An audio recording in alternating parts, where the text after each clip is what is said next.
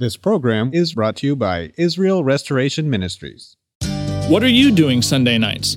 Come join Friendship with God radio Bible teacher Tom Cantor of the Friendship with God Fellowship Church every Sunday night at 5:30 p.m. at The Vine at 9336 Abraham Way, Santee, California. Watch and listen live around the world to Tom Cantor Sunday evening on youtube.com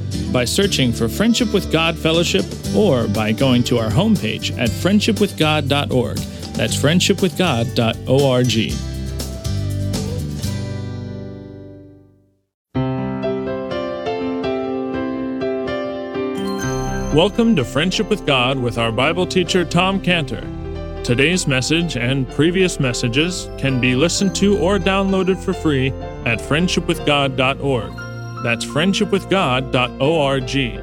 You can also obtain free resources from Tom Cantor and view our online bookstore at friendshipwithgod.org or call us at 800 247 3051. That's 800 247 3051.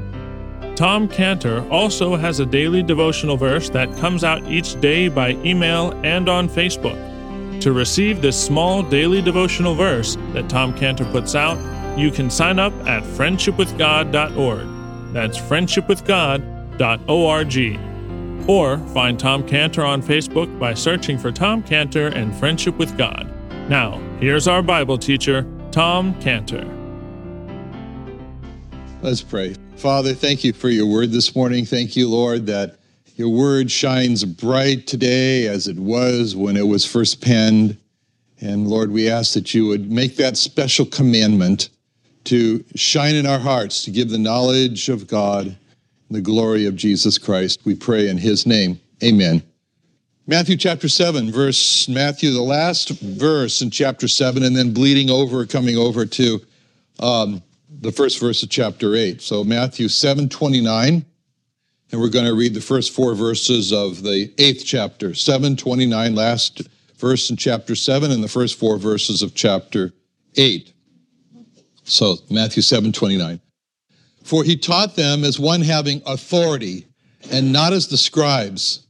When he was come down from the mountain, great multitudes followed him. And behold, there came a leper and worshipped him, saying, Lord, if thou wilt, thou canst make me clean. And Jesus put forth his hand and touched him, saying, I will be thou clean. And immediately his leprosy was cleansed. And Jesus saith unto him, See thou tell no man, but go thy way, show thyself to the priest, and offer the gift that Moses commanded for a testimony unto them. Okay, so where we are right now is we're at the point we're now seeing what happened to the Lord as he came down off the mount when he gave his first sermon, the Sermon on the Mount. And we're considering now from this verse the effect that his teaching had on the people. And what he said in the Sermon on the Mount had a profound effect. It moved the people. And the effect is really summarized in that verse, and that's why I wanted to start with it this morning. In that last verse in chapter 7, he taught them as one having authority and not as the scribes. It tells us there was an important takeaway that the people had, where they were impressed with when they heard him teach.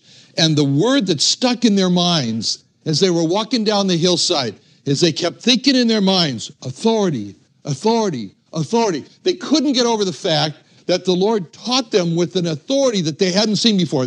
They never saw this authority in their normal teachers, the scribes. The scribes, they taught the scriptures, but there was an agenda with their teaching. Their agenda was imposing rules imposing laws, all designed to keep the people in a state of submission to them, to bring them under. But by contrast, the Lord taught them differently.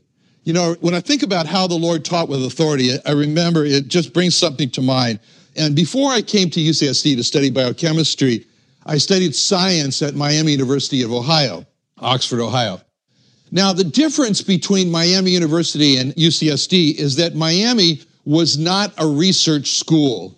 So all of my professors, they taught about research studies that others had done. But in 1970, when I came to San Diego, it's just a young school, UCSD. I was in the third graduating class.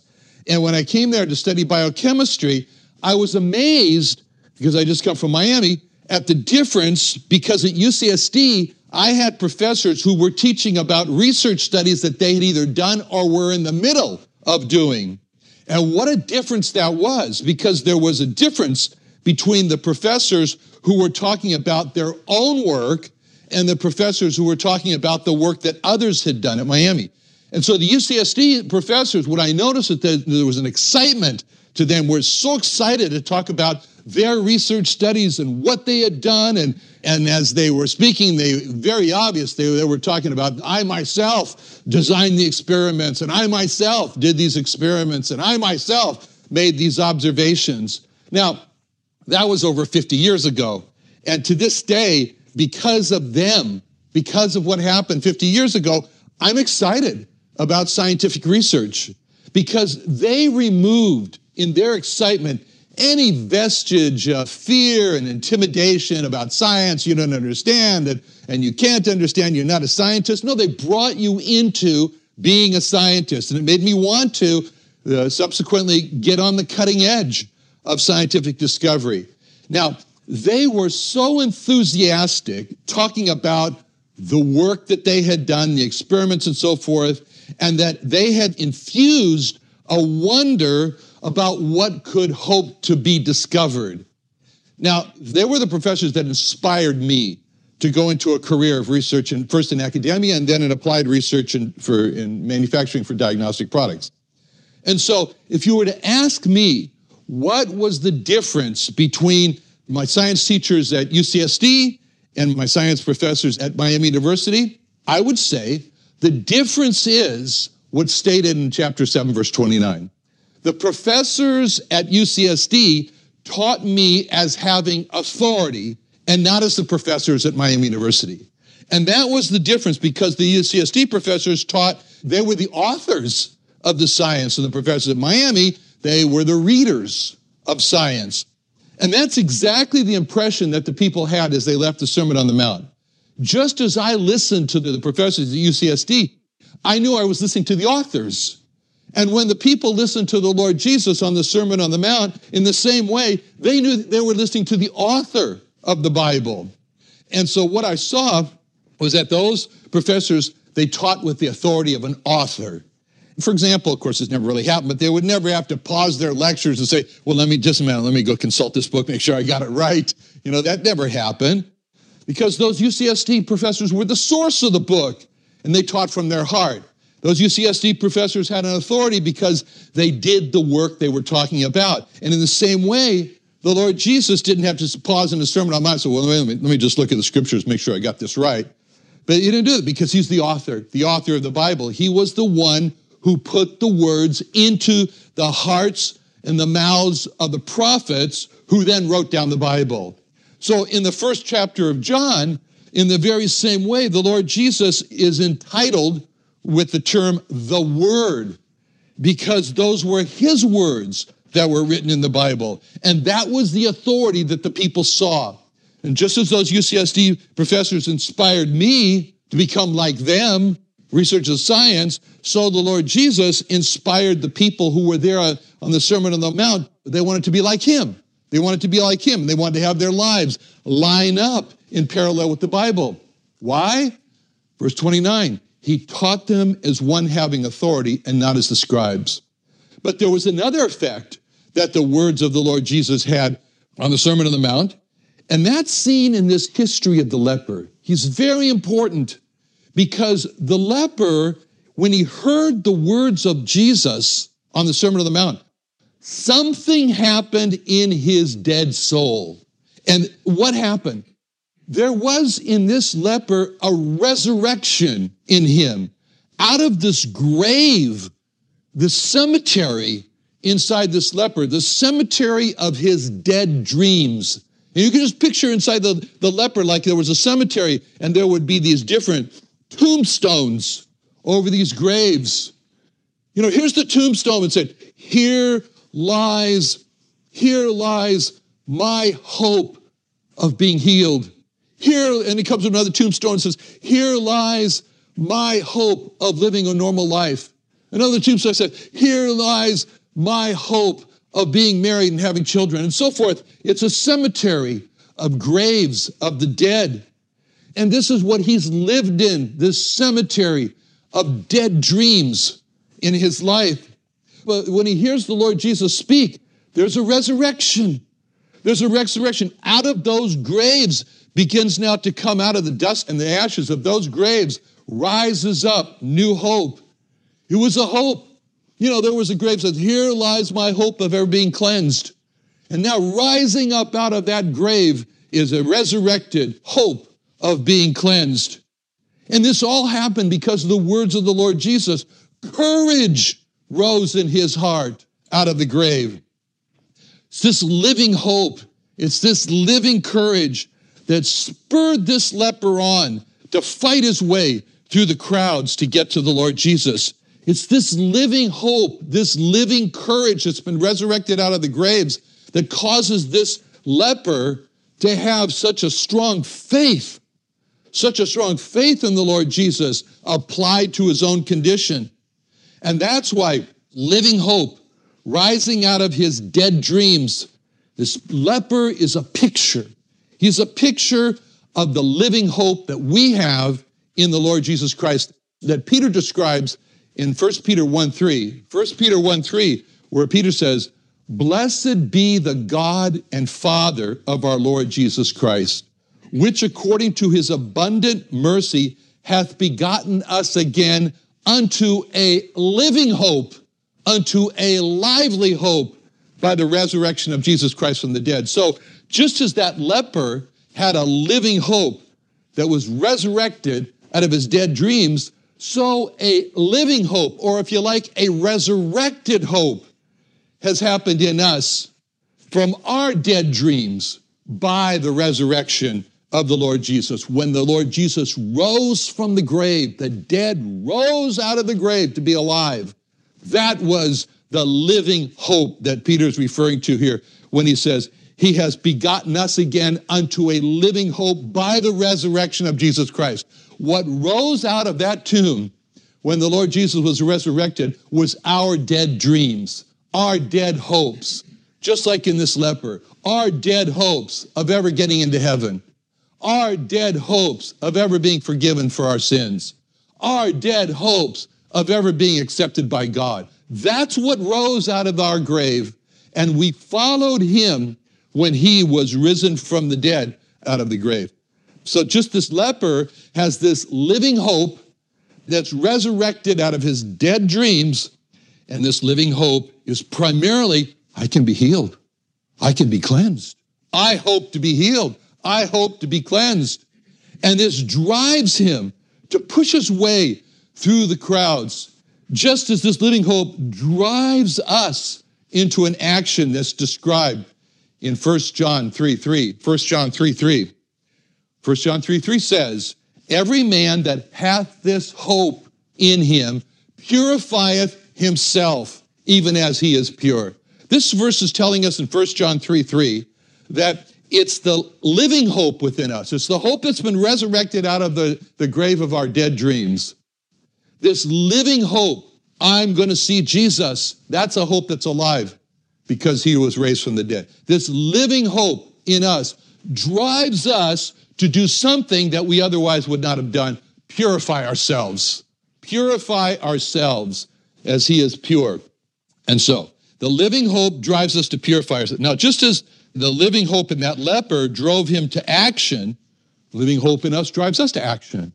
That's the explanation for where did this leper get that chutzpah? Where did he get that drive, that nerve to press his way through as an unclean person? He's got to yell unclean, cover, and so forth. He pressed his way, and the drama of that scene of the leper pushing his way to the crowds there is no less of a drama than if that leper had pressed himself into the tabernacle. If that leper had pressed himself into the tabernacle, everybody's shocked. He's out of court. What are you doing here? Presses his way into the holy place. What are you doing here? And then finally presses his way into the Holy of Holies. That's what we have in verse 2 of chapter 8 is this leper arriving, so to speak, by analogy into the Holy of Holies, when before the Lord Jesus, we read in verse 2, and behold, there came a leper, verse 2. There came a leper and worshiped him, saying, Lord, if thou wilt, thou canst make me clean. So there that leper is. He's before the Lord Jesus, just as if he's pushed his way through the court, the holy place, into the Holy of Holies. He's pushed his way through that thick curtain that separates the holy place from the Holy of Holies. And now, before the Lord Jesus, he's before the mercy seat where the cherubim have stretched their wings over it. And he's there and he's worshiping the Lord, all because of the living hope. The point is, the living hope drove him. And that's not all the living hope did. The living hope that was in him, that resurrected by the words of the Lord Jesus on the Sermon on the Mount, the living hope now drives him to a faith. A faith in verse 2 if thou wilt, thou canst make me clean. That's faith. That's faith. Faith says, if thou wilt, thou can makes me clean. That's the words of faith. If thou wilt, thou canst. Thou canst is the words of faith. That's the opposite of the words of unbelief. Unbelief doesn't say, if thou wilt. The words of faith are, if thou wilt, thou canst. The words of the, the opposite are just, if thou canst, not if thou wilt, but if thou canst. That's unbelief. So there's no question, this, this leper, there's no question in his mind as to the ability of the Lord Jesus. He knows the Lord can heal him. And the Lord was very pleased with that man's faith, that man's faith in the ability of the Lord to heal him. And the Lord healed him in verse 3. And the Lord said, I will, be thou clean. And immediately his leprosy was cleansed. So now the Lord then tells the leper to do something very unusual, very unusual in verse 4. And Jesus saith unto him, See thou tell no man, but go thy way. Get those words. Jesus said to him, Don't tell a soul. See thou tell no man. Go thy way, show thyself to the priest, and offer the gift that Moses commanded for a testimony unto them. Now, to be clear, just to be clear about this, a few more words just to make it clear. Parallel passage in Mark 144, Mark 144. Mark 144 says, same event, and Jesus, and saith unto him, See thou say nothing to any man, but go thy way, show thyself to the priest. So there we have it. Matthew, see thou tell no man. And just to be very clear, about what the Lord said in, in Mark 144. He said, See, thou say nothing, not a word, to any man. Any man. That means any man. nothing means nothing. You say nothing to any man. Nothing about what happened. And he goes on in Mark 144, it says, Show thyself the priest, offer for thy cleansing things which Moses commanded for a testimony unto them. Now, it's not exactly what happened because in Mark 145, Mark 145, he went out and began to publish it much and to blaze abroad the matter, insomuch that Jesus could no more openly enter into the city, but was without in the desert places, and they came to him from a quarter. All right, so several scenes are going on in this act here, but we want to just sort of focus on his command. See thou tell no man. Say nothing to any man. Very clear directive, very clear instructions. Don't tell anybody. And the question is, why? Why? Why not? Why would not the Lord want the whole world to hear from this man what the Lord done for him? I mean, after all, the Lord said that his mission, Luke 19:10, Luke 19:10 was for the Son of Man has come to seek and to save that which was lost. Well, if that's his mission, then why in the world would the Lord Jesus not want the lost to hear and come to him because of the healing of this leper? Why? What's behind this? What's behind this when the Lord told the healed leper not to tell anyone that the Lord had healed him. Why in the world would not the, the, the, the, the Lord not want everyone to know that he'd healed the leper? Well, this gets back to a fundamental issue, and it has to do with how the Lord deals with each person individually and personally. Now, we can see this when we look at um, a person who has fled to Jehovah Jesus for refuge.